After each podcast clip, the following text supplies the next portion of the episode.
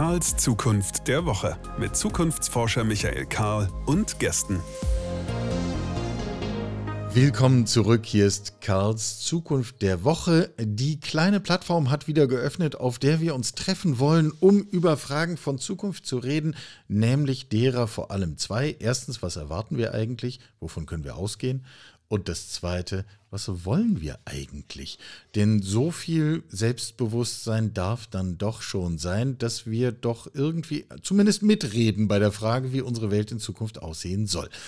Ähm, wenig überraschend für Menschen, die uns gelegentlich folgen, ist, dass wir dabei immer wieder über Fragen von Arbeit und wie eigentlich Arbeit in Unternehmen aussieht reden müssen. Ähm, ich persönlich halte die Frage der Arbeit für eines der wesentlichen Veränderungs- und Transformationsthemen dieser Jahre und der kommenden Jahre und begegne auch immer wieder Menschen, wo ich denke, naja, Vielleicht sollten wir uns mal klar machen, über welche Dimension von Wandel wir eigentlich an dieser Stelle sprechen. An dieser Debatte wollen wir hier heute ein bisschen anknüpfen. Ähm, es gibt ja auch Schlagzeilen gerade dazu, jede Menge zu. Wie viel Prozent der Menschen wollen eigentlich nur noch vier Tage die Woche arbeiten und wie viel Prozent der Menschen vielleicht keine acht Stunden mehr am Tag? Und äh, wie viele graue Haare macht das eigentlich Unternehmern, die dann trotzdem die volle Rechnung, also all solche Debatten. Kleine Testfrage. Dieser Podcast erscheint immer donnerstags morgens um fünf. Wenn ihr das jetzt gerade hört, wie viele Stunden habt ihr denn diese Woche schon gearbeitet? Und wie viele habt ihr vor, noch zu arbeiten? Ich bekenne, bei mir werden es in einer normalen Woche donnerstags morgens um fünf, naja, oberhalb von 30 schon irgendwie gewesen sein. Ähm, ist das jetzt toll? Keine Ahnung. Ich mache es jedenfalls freiwillig. Bereden wollen wir dieses ganze Thema mit Lasse. Lasse gilt auf seiner Webseite steht, er ist der Erfinder des 5-Stunden-Arbeitstages. Und er ist noch ganz viel anderes. Schreibt Bücher, ist Unternehmer, betreibt eine Agentur, die heißt wie er oder er wie die Agentur, finden wir noch raus. Wie schön, dass du da bist. Danke, dass ich da sein darf, Michael. Wie guckst du auf diese im Moment gerade so hochgehypten Debatten rund um Fünf-Stunden-Tage und, und ähnliches? Wird ja so ein bisschen diskutiert, als wäre das was völlig Abwegiges. Ihr macht das doch längst. Ja, ich, also ich, ich, ich bin auch zwiegespalten, wie ich da drauf gucke. Auf der einen Seite freue ich mich, dass da endlich mal Momentum irgendwie kommt, ne? dass da endlich mal was sich in Bewegung setzt. Äh, auf der anderen Seite ist es, naja, auch ein bisschen bescheuert, weil wir immer noch am Ende über Arbeitszeit als Faktor für Leistungserbringung sprechen. Und eigentlich ist das auch nicht mehr zeitgemäß. Eigentlich könnten wir schon weiter sein. Und was mich dann immer ähm, fasziniert, ist tatsächlich, dass ich 2019 ein Buch darüber geschrieben habe und damals schon alles auf dem Tisch lag, was wir darüber wissen müssen. Und so langsam erst die Debatte in den Kinderschuhen steckt und Leute damit um die Ecke kommen, dass ja man ja vielleicht mal Arbeitszeitmodelle hinterfragen sollte. Ja, genau. oh ja, wir könnten uns ja mal trauen. Äh, Habe ich es richtig verstanden? Du würdest eigentlich sagen, seit 2019 ist in der Sache eigentlich nichts passiert. Alles, was wir jetzt diskutieren und machen, hätten wir vor vier, fünf Jahren auch schon machen können. An sich schon, ja, ja. Und selbst ich war ja gefühlt, für meine Wahrnehmung war ich ja auch nicht äh, frühzeitig daran. Ne? Also durch den Pressewirbel, der 2017, als wir diesen Fünf-Stunden-Tag eingeführt hatten, hochkam, wurde mir klar, okay, wow, wir sind irgendwie äh, komisch Mhm. Aber am Ende waren auch bei uns schon die Zahlen auf dem Tisch. Ne? Also man hat gesehen, Burnout-Raten explodieren, Menschen gehen in die Überforderungen. Ähm, dadurch wird Arbeit nicht unbedingt besser. Und auch die Natur von Arbeit war auch damals schon nicht mehr so wie in 50er Jahren. Ne? Also auch da, wir arbeiten doch schon ewig lange lösungsorientiert, wir müssen mit unserem Kopf viel tun. Wir haben gar nicht mehr diesen, naja, diese Zeit, die uns in einen Takt bringt, wo wir Ergebnisse schaffen. Ne? Sondern wir brauchen Umfeld, wo Arbeit möglich ist, wir brauchen Motivation in der Arbeit möglich ist und so weiter und so fort. Also so viel Wandel ist seitdem nicht passiert, aber dennoch nimmt das gerade an Fahrt auf und meine Grund, also meine Idee dahinter ist natürlich, weil plötzlich der Fachkräftemangel spürbar wird und zwar immer mehr. Mit jedem weiteren Jahr wird mehr spürbar, oh Gott, ich muss irgendwie attraktiv für Arbeitnehmende sein. Und das Thema Arbeitszeit ist da der leichteste Hebel wahrscheinlich. Ja, nachdem man über Jahre ausprobiert hat, dass man neue Stände für Ausbildungsmessen baut und, und all solche Dinge tut, die ja, genau. nicht, äh, äh, um nicht vom Obstkorb am Empfang zu reden. Ich glaube ja, dass wir am Ende quasi gedanklich am Ende der Industrialisierung angekommen sind, was Arbeit angeht. In der Industrialisierung haben wir irgendwie gelernt, das, was in der Fabrik zwischen Einstempeln und Ausstempeln passiert, das ist Arbeit. Der ganze Rest ist vielleicht auch noch anstrengend und Care-Arbeit und Soziales und Familie und Nebenerwerbslandwirtschaft und hast du nicht gesehen? Aber Arbeit ist nur das, was in der Fabrik stattfindet. Und bezahlt wirst du nur für das, wo du da geknechtet wirst. Und jetzt haben wir festgestellt, das wird immer weniger und äh, der Bedarf wird immer weniger und äh, es gibt immer weniger Menschen, die es machen wollen, machen können. Und eine Zeit lang konnten wir uns in die Tasche lügen und sagen, naja, aber das Modell trifft trotzdem. Wir machen Zeit trotzdem zur Grundlage dessen, was wir tun. Und das läuft jetzt an die Wand. Mein Eindruck. Teilst du diese, diese historische Einordnung? Ja, absolut. Und was du gerade beschrieben hast mit der Fabrik, wo die Arbeit stattfindet, das war ja ein ganz anderes Konzept. Ne? Wir sind dann für die Erwerbsarbeit, ist einer in einer Partnerschaft vielleicht, also der Mann meistens in die Fabrik gegangen, genau. hat dann an der Rezeption seine, seine Persönlichkeit abgegeben und hat einen ganz klaren Prozess befolgt, nämlich zum Beispiel irgendwie etwas zusammenzuschrauben. Äh, das hat er getan unter Schmerzen. Ne? Das war ja immer, Arbeit war ja immer blöd. Erst die Arbeit, dann das Vergnügen kommt ja auch nicht ja, ungefähr. Super Spruch auch, ähm, ja. Und Arbeit durfte auch nie Spaß machen und Freude sein, weil Arbeit ist eh zeitlich begrenzt, nämlich auf irgendwie acht oder vielleicht mal früher zehn oder zwölf Stunden. Ähm, und wenn das geschafft war, dann ist man in eine Kneipe, hat ein Bier getrunken, ging dann nach Hause und alles war gut. Und man hatte endlich Freizeit. Und ich glaube, das ganze Konzept dahinter läuft ja nicht mehr. Ne? Also, weil wir für diese repetitiven Prozesse gibt es plötzlich Computertechnologie, gibt es plötzlich Automatisierung, gibt es Digitalisierung, Robotik, vielleicht auch jetzt bald überall KI. Ähm, und das heißt, wir müssen Arbeit einfach komplett neu denken an der Stelle. Ne? Arbeit ist halt wirklich das oder darf auch wirklich das sein, wo unsere Stärken liegen, wo unsere Interessen liegen, wo menschliche Facetten zum Tragen kommen dürfen. Und ähm, dieser Wandel findet auf allen Ebenen statt. Also, ne, das ist auch so wie, also wir erleben gerade einen Wandel, der so groß ist und so viele Facetten berücksichtigt oder betrifft, dass ähm, dieses ganz alte Denken, was Arbeit mal war, schon lange nicht mehr zutrifft. Mhm. Wir müssen jetzt einmal ein Sternchen machen und sagen, es gibt natürlich sozusagen eine ganze Kategorie Jobs, wo Zeit wichtig bleibt, nämlich immer da, wo wir sicherstellen müssen, dass rund um die Uhr Menschen da sind, was weiß ich, die Intensivpflege im Krankenhaus, die Standardbesatzung der Feuerwehr am Ort und, und ähnliches. Ähm, da haben wir sicher das Thema Zeit nochmal anders zu betrachten. Ich glaube, es steht trotzdem unter Druck. Andere Geschichte. Ähm, nur, dass wir einmal klar machen, worüber wir reden. Ne? Mhm. Ähm, was macht denn dann Arbeit aus? Also äh, ich habe mich auch schon auf diesen Satz sagen hören, dann müssen wir halt Arbeit neu buchstabieren und neu denken und neu zusammensetzen. Lass uns das mal tun. Was ist denn dann Arbeit? Ja, irgendwann, also das Ergebnis von Arbeit ist ja irgendeine Leistung oder irgendeine Lösung.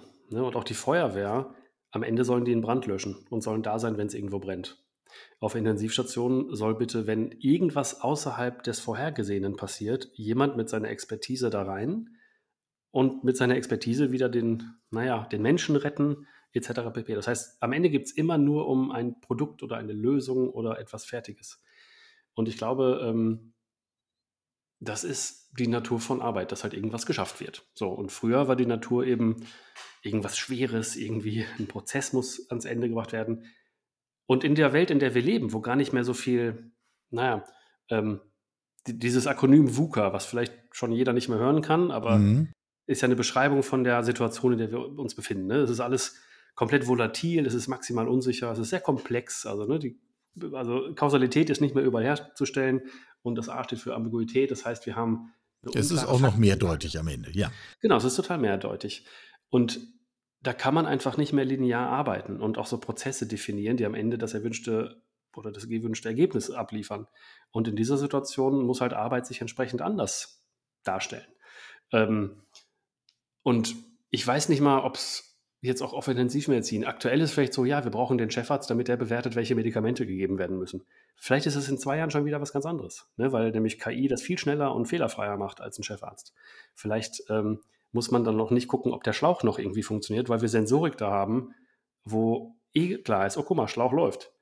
Ähm, das heißt, egal welche Branche wir uns angucken, und auch bei der Feuerwehr gibt es eine Menge, ähm, überall sind wir nicht gefeit vor maximalen disruptiven Veränderungen. Durch all die Megatrends, die wir sehen. Und deswegen müssen wir, glaube ich, uns erstmal der Tatsache stellen, dass Arbeit komplett sich wandelt und auch weiterhin wandelt und wir jetzt nicht einen Wandel hinter uns haben, sondern dass der Wandel zum Normalzustand wird. Aber am Ende irgendwo was erreicht werden muss, was irgendwer sich gewünscht hat. so. Ja, ja, ja, genau. Also äh, Leistung, Lösung waren deine Begriffe. Ne? Also mhm. Äh, ich würde noch Wert ergänzen. Hinterher ist ein Wert geschaffen, der vorher nicht da war. Mhm. So, Irgend, irgendwas ist erzeugt. Ja. Die Welt ist reicher. Ähm, wer auch immer da eine Rechnung schreiben kann. Ähm, ein Argument, was mir oft begegnet ist, das ist ja alles schön und gut in einer Agentur, wie du sie betreibst, in einem Institut, wie ich es betreibe. Äh, da ist das ja, da kann man ja sowas alles machen. Da hat man auch die Leute dafür. Mhm. Äh, aber das wäre ja gar nicht richtig für jeden und jede. Wie, wie, schätzt du das ein? Und ich meine, du, du diskutierst das auch mit vielen und ihr begleitet ja auch solche Projekte. Kann man da am Schluss wirklich alle Menschen mit an Bord holen und sie empfinden das auch noch als positiven Schritt? Also ich glaube, äh, das Letztere, ob alle das als positiven Schritt deuten, da sind wir alle verschieden. Es gibt Menschen, die wollen bitte ganz entspannt zehn Stunden Tage machen und bitte von zu Hause weg sein, damit sie da in Ruhe irgendwo sitzen, um was in die Welt zu bringen. Ähm, aber grundsätzlich können wir festhalten, dass kein Job da draußen eben vor diesen Veränderungen gefeit ist, auf der einen Seite und dass dieser Trend, oder das heißt Trend, dieser demografische Wandel und der daraus resultierende Fachkräftemangel auch alle Branchen, egal wo wir hingucken, massiv unter Druck setzt. So, das heißt, wir haben, wir haben auf jeden Fall Notwendigkeit, uns darüber Gedanken zu machen, wie können wir denn diesen Wert als Ergebnis unserer Arbeit in die Welt tragen. Mit vielleicht weniger Menschen, mit vielleicht anderen Arten und Weisen der Zusammenarbeit. Und ich glaube, da gibt es ähm, diesen Bedarf. Und was wir sehen oder was wir auch in der Beratung leisten, ist halt einfach zu schauen, was können wir mit den gegebenen Ressourcen, klingt so schrecklich, aber mit, den, mit dem Umfeld, mit den Menschen, was können wir da vielleicht anders machen, um mit weniger Energieeinsatz, vielleicht auch mit weniger Zeiteinsatz besser zu diesem Wert kommen. Ne, das betrifft eben so allein die Prozessbetrachtung. Ne, es gibt immer noch Unternehmen, die arbeiten nicht 100% digitalisiert. Die arbeiten mit einem Zettel und Stift, die arbeiten im schlimmsten Fall mit einem Faxgerät, Allein darüber kann man in ganz vielen mittelständischen Unternehmen, auch in Konzernen, durchaus noch viel Potenziale freilegen, die da gerade Zeit und Geld kosten und auch Energie kosten. Und auch vor allem die Frage nach Sinnstiftung kosten. Ne? Das ist nämlich überhaupt nicht sinnvoll, mit dem Fax zu arbeiten. Und das nächste Thema ähm, ist, ich glaube, erstmal Dinge besprechbar zu machen, ist neu in der Arbeitswelt, ne? dass man als Individuum sich auch einbringen kann, dass man partizipieren kann an Entscheidungs- vielleicht oder Strategieprozessen und dass man auch sich die Frage stellt, wie wollen wir eigentlich arbeiten? Ne? In deinem Intro hast du gerade gesagt, so grundsätzlich, wie wollen wir arbeiten oder wie wollen wir sein in der Zukunft? Und ich glaube, das ist eine Frage, die kann man auch in Teams stellen, die kann man auch in Konzernen und mittelständischen Unternehmen stellen. Und dann stellt sich heraus, ach ja, so will ich nicht arbeiten, weil wenn du mich immer so anschreist, lieber Chef, dann habe ich gar keinen Bock zu arbeiten und mache nur das Nötigste. Und auch das ist Realität überall. Also toxische Führung, schlechte Führung, ein schlechtes Miteinander sehen wir auch ständig. Und der dritte Punkt, den wir immer. Sinnlose war, Ziele, die das Handeln ausrichten auf Elemente, die überhaupt gar nicht förderlich sind. Und also wir könnten das jetzt genau. lange fortsetzen, nicht? Ja, genau. Ähm, und ich glaube daher, auf die Frage zurückzukommen, wir können, egal in welcher Branche, Dinge besser machen oder erstmal schauen und gemeinsam besprechen, wie sie besser laufen könnten. Ob das alle dann unterschreiben würden, sei dahingestellt, aber wenn man es besprechbar macht, kann man es verhandeln und dann kann man drüber, naja, sich gemeinsam einfach mal reiben vielleicht und gucken, okay, was hast du denn für eine Perspektive? Und dann kommen wir ganz schnell zu der Wichtigkeit und der Schönheit von Diversität und Perspektivenvielfalt in Teams. Die ist ja früher auch gar nicht gewollt gewesen. Ne? In einer stark hierarchischen Organisation ähm, saß irgendwo Chef, Chefin und hat gesagt, so läuft und nicht anders. Und es war vielleicht für den Zeitpunkt in der Weltgeschichte okay. Heutzutage reicht das nicht mehr aus. Ne? In komplexen Situationen brauchen wir viele Perspektiven und müssen schauen, was trifft vielleicht jetzt am ehesten zu. Und ähm, ja, ich glaube, man kann das überall einbringen. Man wird natürlich Widerstände finden, jeder ist verschieden, aber wenn man eine klare Ausrichtung hat und eine klare, einen klaren Sinn und ein klares Ziel verfolgt, dann kann man ja auch vielleicht alle naja, zu ermutigen, motivieren, mitzuarbeiten an einer neuen gemeinsamen Ausrichtung. Wir kommen direkt zu einem der, der Kerne, den ich mit am spannendsten an dieser ganzen Thematik finde. Denn wenn ich das so aufnehme, was du schilderst, und wir ernst nehmen, äh, zu sagen, dass wir stehen hier nicht am Anfang einer Veränderung, die in zwei Jahren vorbei sein wird und dann haben wir eine neue Stabilität erreicht, sondern wir haben uns aufgemacht in ein permanentes Veränderungsmodell, dann kommen wir ja gar nicht umhin, am laufenden Band echte Lernprozesse zu erzeugen. Und die Fähigkeit ja. zu lernen scheint mir die, die eine Zentrale zu sein, wo dann noch viele dazukommen, aber der, der, mhm. der Kern der Organisation, ich muss die Organisation dazu bringen, zu lernen. Und damit meine ich jetzt eben nicht die Office-Schulung. Das hat nichts mit Lernen mhm. zu tun in diesem Sinne. Ja, das stimmt. Also erste Frage, mhm. teilst du diese, diese mhm. zentrale Rolle von Lernen? Und zweite Frage, wenn man das denn weiß, wie macht man das denn? Ja, das betrifft dann auch wieder ganz viel spannende Aspekte. Also ja, ich teile das absolut. Ich habe letztens ähm, die Definition von Agilität gelesen, nämlich einfach nur schneller lernen zu können. So. Und Agilität ist ja, ja so ein Buzzword, sehr gut, unmittelbar einleuchtend, ja.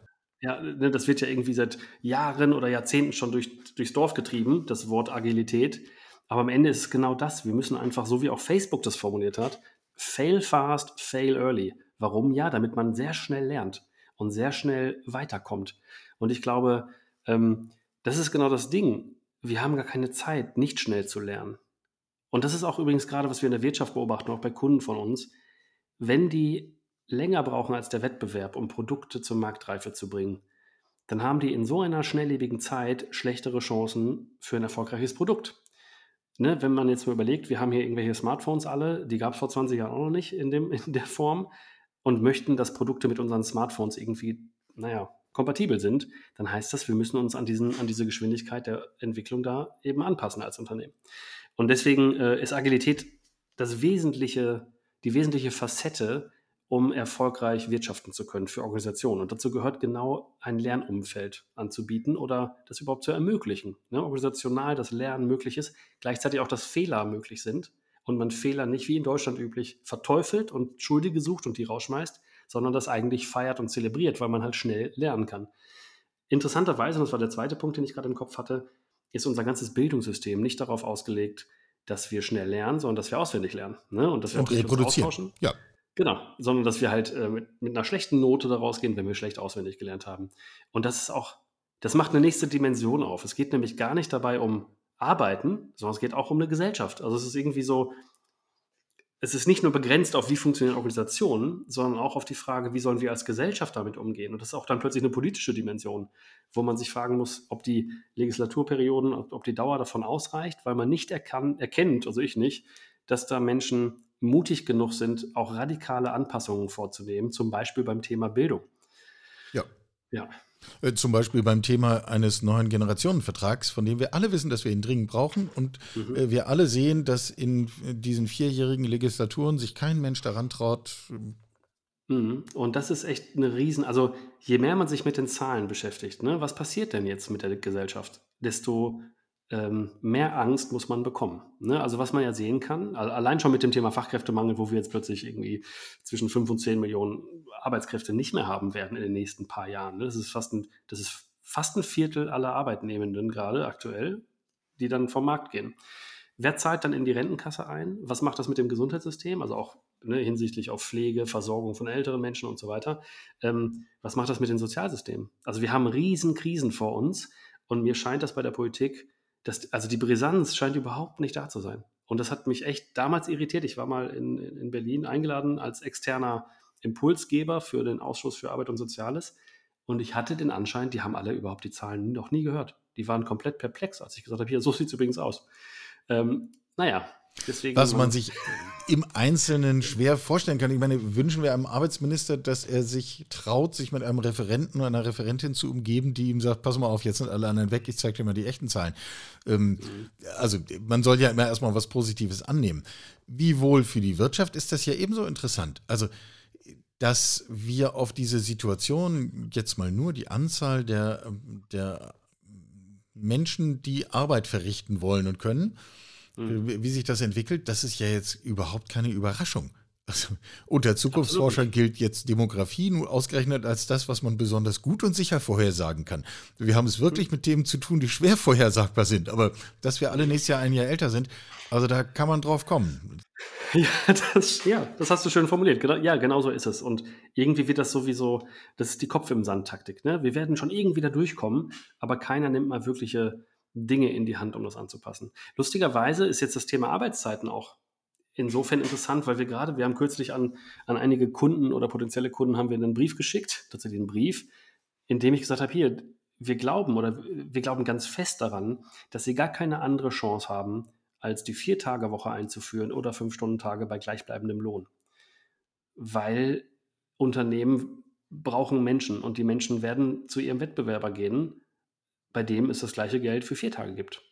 Ob man das jetzt gut findet oder schlecht, ich glaube einfach als Hypothese kann man es mal stehen lassen. Dieses Momentum ist da. Immer mehr Unternehmen gehen auf eine Vier-Tage-Woche, Manche machen das mit Sinn und Verstand und manche halt gar nicht. Und unser Brief war halt einfach nur, um zu sagen, hier, man kann das auch sinnvoll machen. Und zwar so, dass Agilität groß wird oder besser wird, dass Produktivität gleich bleibt und dass die Attraktivität als Arbeitgeber plötzlich, naja, mehr da ist als vorher.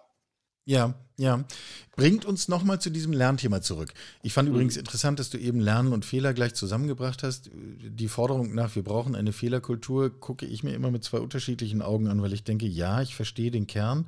Andererseits, äh, Fehler an sich wollen wir ja gar nicht. Wir wollen ja den Lernprozess dahinter. Ich wäre viel froher, wenn wir uns um eine Lernkultur bemühen würden und nicht in erster Linie um eine Fehlerkultur, weil es ja nicht um den Fehler an sich geht.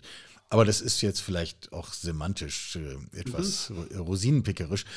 Ähm, wenn wir aber festhalten, es geht gar nicht allein darum, die Arbeitszeit, die wöchentliche zu reduzieren, sondern es geht eigentlich um den Veränderungsprozess dahinter, der sich dann unter anderem in anderen Arbeitszeiten ausdrückt.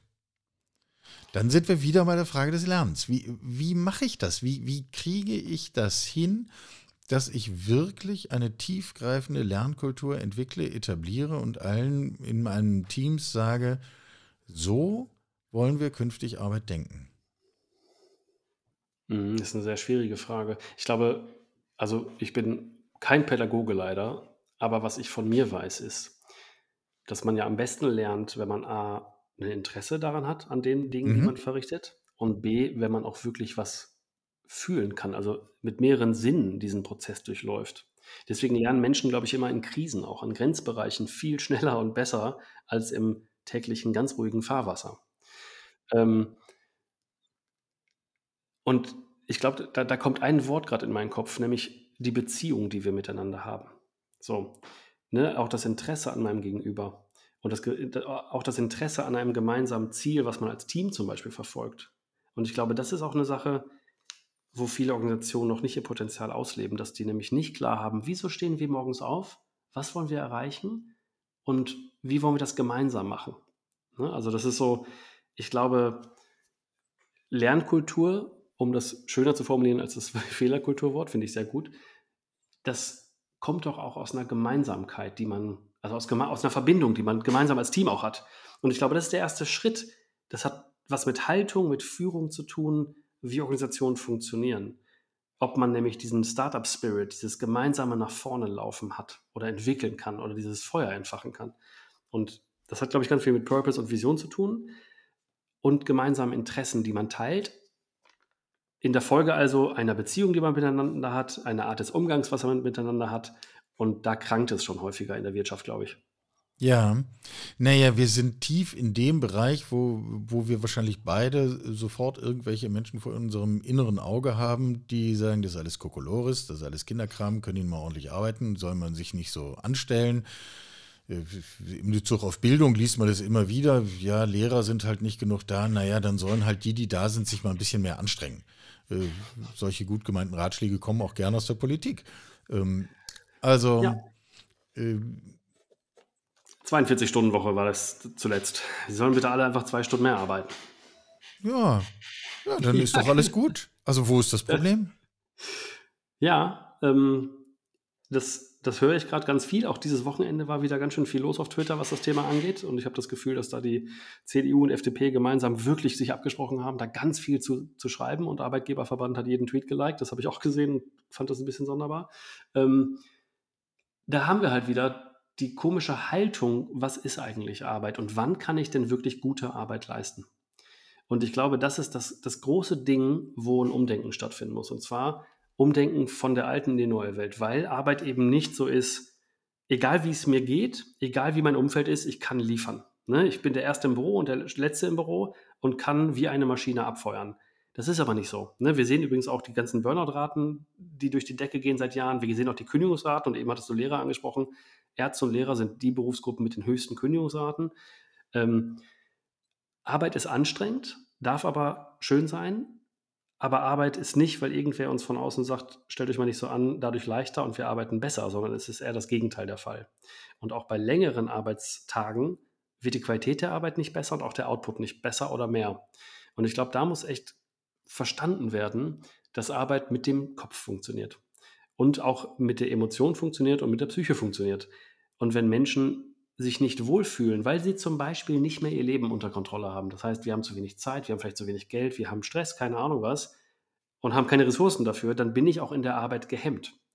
Das war ein wesentliches Finding bei uns im Fünf-Stunden-Tag, dass die Menschen, die fünf Stunden fokussiert in der Arbeit sein dürfen, dass die diesen ganzen psychologischen Rucksack nicht mithaben mussten. Ne, die konnten nämlich jeden Tag zum Beispiel mit den Kindern zum Arzt, zum Beispiel mit dem Auto in die Werkstatt, zum Bürgeramt, um ihren Perso abzuholen. Die konnten ihren Keller aufräumen etc. pp. dadurch waren die viel fokussierter und präsenter in den Momenten, wo wir sie brauchten.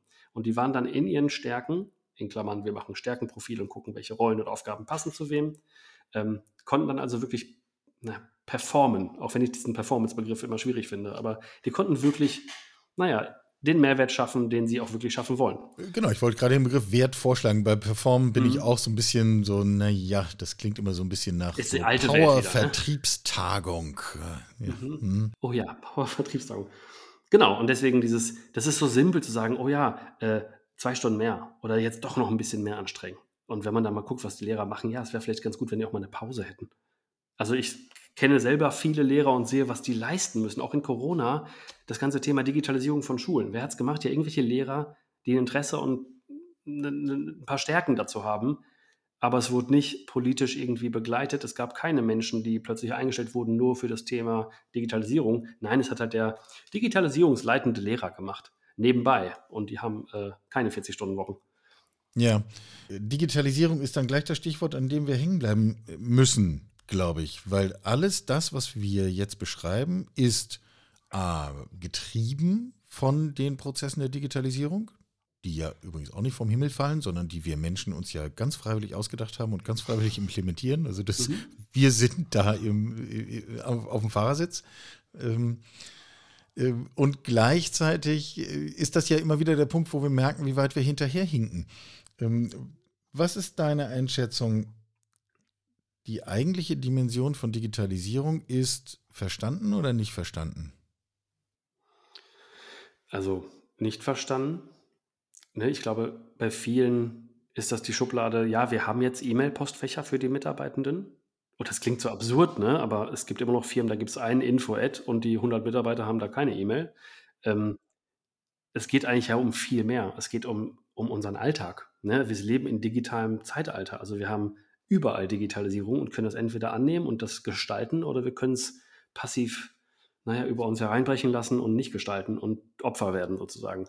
Wenn man mal aufs Land rauszoomt, ne, wir als Deutschland, wir sind so schlecht, wir sind so schlecht aufgestellt, ähm, was Infrastruktur angeht, was aber auch wirklich die Implementierung von Digitalisierung im, im Bürgeralltag angeht. Wir sind, glaube ich, bei, es gibt immer so eine Erhebung, ich glaube, in, in Europa sind wir auf dem vorletzten Platz und all die Länder, auf die man so hochmütig als Deutscher gerne mal raufguckt, ne? also ich habe jetzt gerade so Albanien im Kopf, ja, da gibt es 5G schon lange. Ja. Also ne, einfach nur Albanien, weil es so, das ist ja irgendwo so ein Land da hinten und die sind da ganz zurück. Nein, die sind halt, die, die sind uns meilenweit voraus, besonders auf dem Infrastrukturausbau und der Nutzung von digitalen Technologien. Ähm, und da sind wir noch hochmütig, haben gar nichts verstanden. Auch die Regierung ist das wirklich, wirklich schlecht. Also die sind dann nicht aufgestellt. Es gibt zwar dieses Online-Zugangsgesetz, jetzt allein wenn man wieder über technische Prozesse oder digitale Prozesse sich äh, austauscht, ja, das gibt es, aber keine Kommune ist darauf vorbereitet. Ne? Also wir begleiten auch Städte und Kommunen bei der Einführung von zum Beispiel Dingen wie die E-Akte. Ja, es ist schon erstaunlich, was da im Land los ist und wie viele Jahrzehnte damit sich beschäftigt wurde, aber es hat niemand verstanden und keiner nimmt da den Faden auf und führt das mal ins Ziel. So, aber um auf die Frage zurückzukommen, ist es nicht verstanden. Es hat auch nicht nur was mit Prozessen zu tun, sondern es ist wirklich ein Umdenken, wie wir in einer digitalen Welt eigentlich funktionieren wollen. Ja, und jetzt versuchen wir doch mal diese beiden Stränge zusammenzubringen. Also wie, wie verhält sich das Digitale mit dem Thema Arbeit? Ähm, also einerseits ist die Digitalisierung ein Treiber von Veränderung von Arbeit. Ähm, gleichzeitig brauchen wir es als Instrument. Und ich glaube, wir beide könnten schnell darüber verständigen, wenn wir eine Schule digitalisieren, dann ist es eben nicht 1000 Laptops kaufen, ähm, sondern, äh, sondern überhaupt einmal grundlegend darüber reden, was passiert eigentlich in unserer Welt und wie passt das, was wir hier in diesem kleinen Kosmos tun, in den größeren Kosmos hinein. So würde ich versuchen, es zu beschreiben.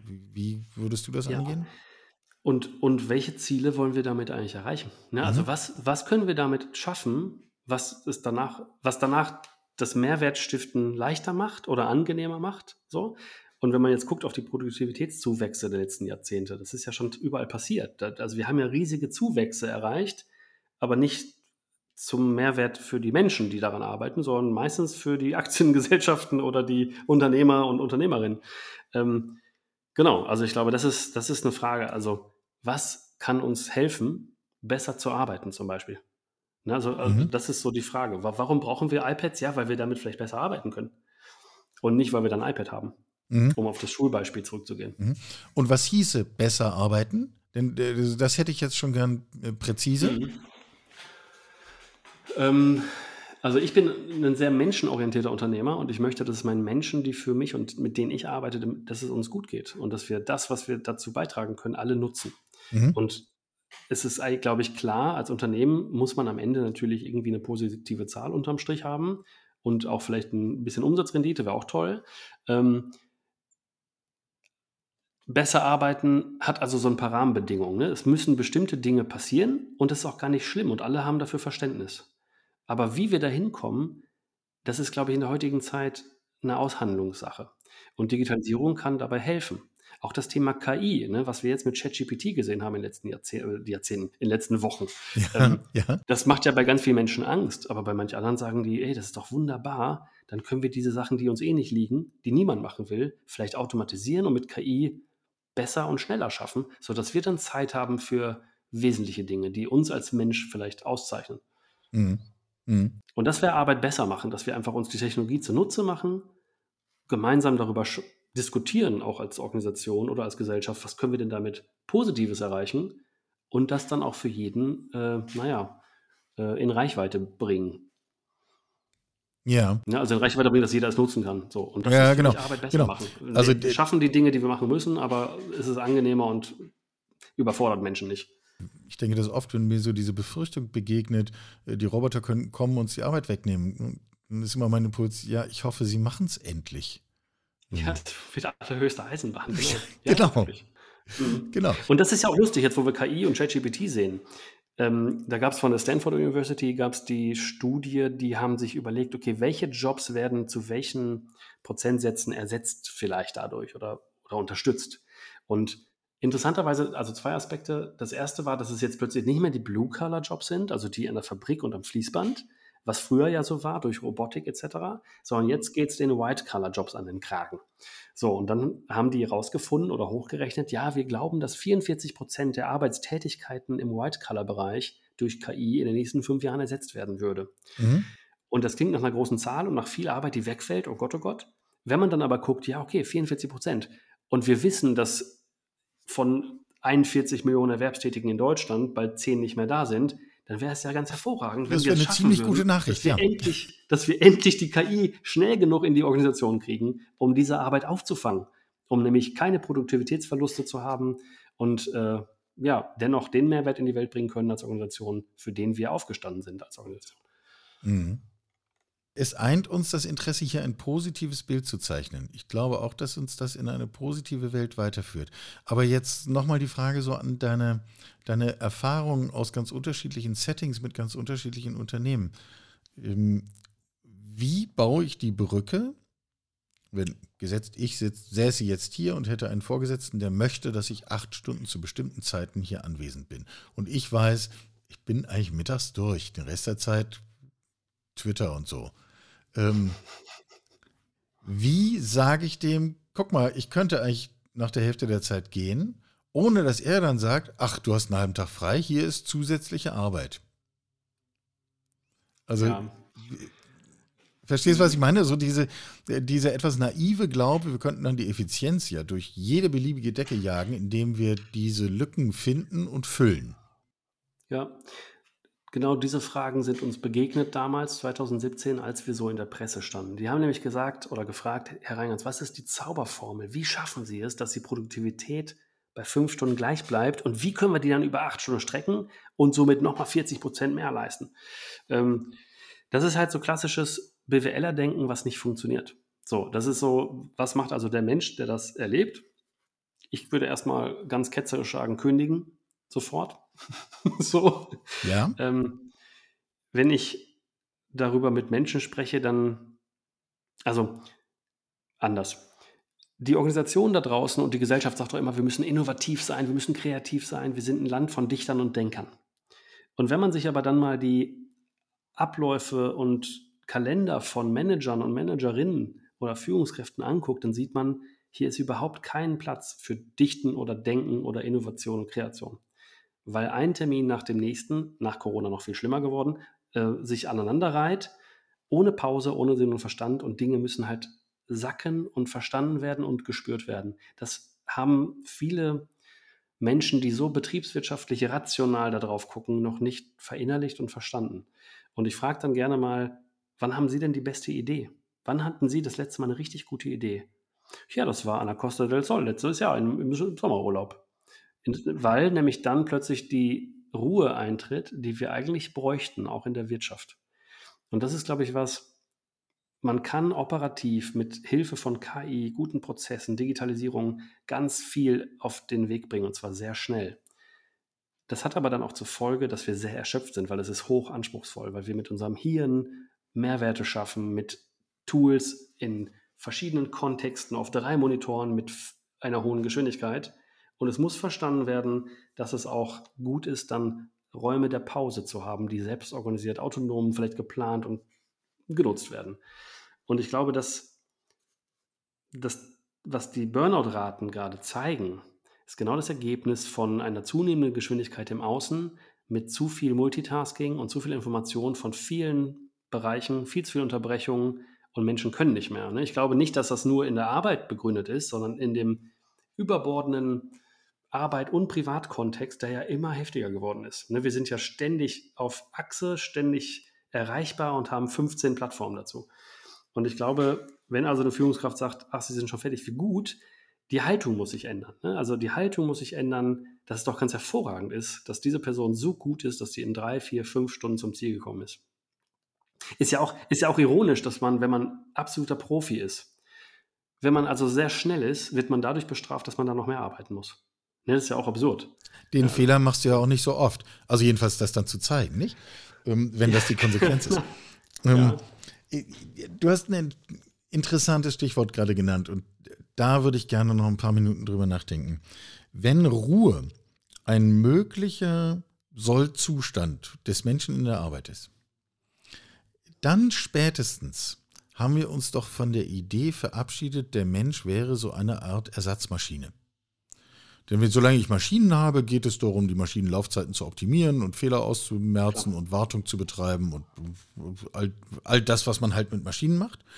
Und ehrlicherweise sind wir ja lange mit Menschen in der Arbeitswelt genauso umgegangen und haben da ja auch unsere Wartungsprozesse und, und Updates und all diese Analogien sind ja ganz leicht herzustellen. Und wir haben immer uns bemüht, auch die Gesundheit zu fördern, um die Arbeitsfähigkeit über lange Stunden möglichst herzustellen und möglichst wenig einzuschränken. Und du zeichnest doch jetzt ein Bild, wo wir sagen, es geht nicht um ein bisschen weniger, sondern es geht eigentlich darum, sich vollständig zu verabschieden von der Idee, der Mensch wäre eine Art Maschine aus Fleisch und Blut in der Arbeitswelt. Absolut, ja. Ich hatte da ähm, ein Gespräch mit jemandem vom, vom Otto-Konzern und da kam der Begriff der Schaffenshöhe raus. Mhm. Und Schaffenshöhe ist genau zum Beispiel, da war ein Beispiel, da gab es eine Person, die hat in einer halben Stunde sich was ausgedacht, was Millionen spart im Jahr. Mhm. Und das ist ja gar nicht, also es gibt ja ganz oft diese Situation, es passiert was im Kopf oder in einem Team und das hat einen riesigen Impact. Ja. Das kann man ja gar nicht bewerten im Sinne von, wie viele Stunden habt ihr daran gesessen? Und da fällt mir auch ein Zitat von dem Designer des Deutsche Bank-Logos ein, der hat irgendwie 25 Millionen Euro bekommen, D-Mark damals. Ja.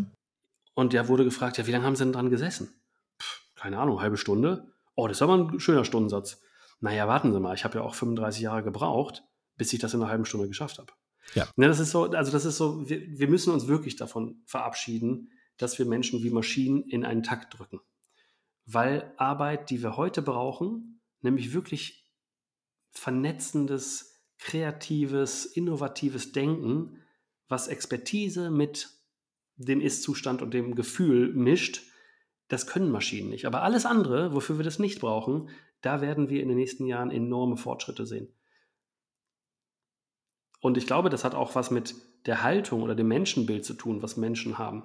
In der Arbeitswelt war es ja früher hier, McGregor lässt grüßen, Theorie X, der Mensch ist schlecht und muss Zuckerbrot und Peitsche bekommen, um in Arbeit gebracht zu werden und dann in Leistungsfähigkeit. Mhm. So wie eine Maschine, die halt getankt werden muss und dann läuft's. So ist es. Und, aber Menschen sind halt gut. Menschen wollen ja arbeiten. Das heißt, eigentlich wäre es doch viel schlauer, wenn wir als Organisation, Unternehmer, Unternehmerinnen den Kontext so aufziehen, wo Menschen intrinsisch motiviert Großartiges leisten möchten, weil sie nämlich die Arbeiten machen, die sie wirklich, wirklich wollen. Und das ist jetzt eigentlich die Definition von New Work von Friedhof Bergmann. Arbeit, Auch nicht mehr ganz neu zugegeben, ja. Ja.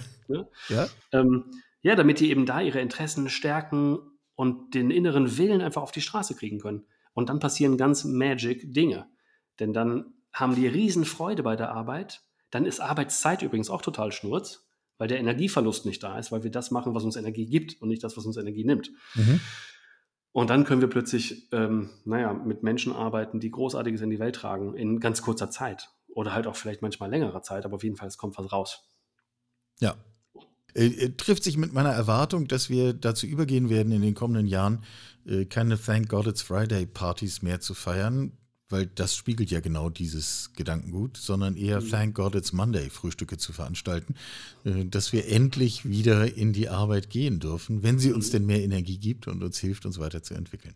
Mhm. Soweit mal ein erster Aufschlag. Ein erster Ritt rund um Fragen von, was haben wir eigentlich an der Stelle von Maschinen, wenn wir denn da realisieren, dass wir da Menschen sitzen haben in der Arbeitswelt. Und wie kommen wir eigentlich dazu, tatsächlich echte Lernkulturen zu entwickeln. Ähm, und ich sage bewusst entwickeln und nicht vorzugeben, weil das wäre ja schon Teil davon, dass man endlich mal anfängt zu reden. Vielleicht das als letzter Gedanke. Wenn jemand wirklich anfangen will, sich mit diesem Thema zu beschäftigen, was ist das allererste, was ich tun muss? Oh, mit sich selbst. Also erstmal seine eigenen, seine eigenen Traumata zu identifizieren, selber zu wissen, wer bin ich eigentlich. Also dieses Orakel von Delphi, erkenne dich selbst, da steckt immer noch sehr, sehr viel Wahrheit drin. Und mit diesem praktischen Handlungsvorschlag gehen wir zumindest aus dem heutigen Podcast. Lasse Reingans, äh, unter Reingans.io, wenn ich es richtig weiß, findet ja. sich alles, was der Mensch wissen muss äh, und im Detail noch wissen kann über das, was du tust und was dein Team tut. Ich wünsche dir dabei viel Erfolg und danke dir ausdrücklich für deine Zeit. Herzlichen Dank, Michael. Sie hörten Karls Zukunft der Woche, ein Podcast aus dem Karl Institute for Human Future.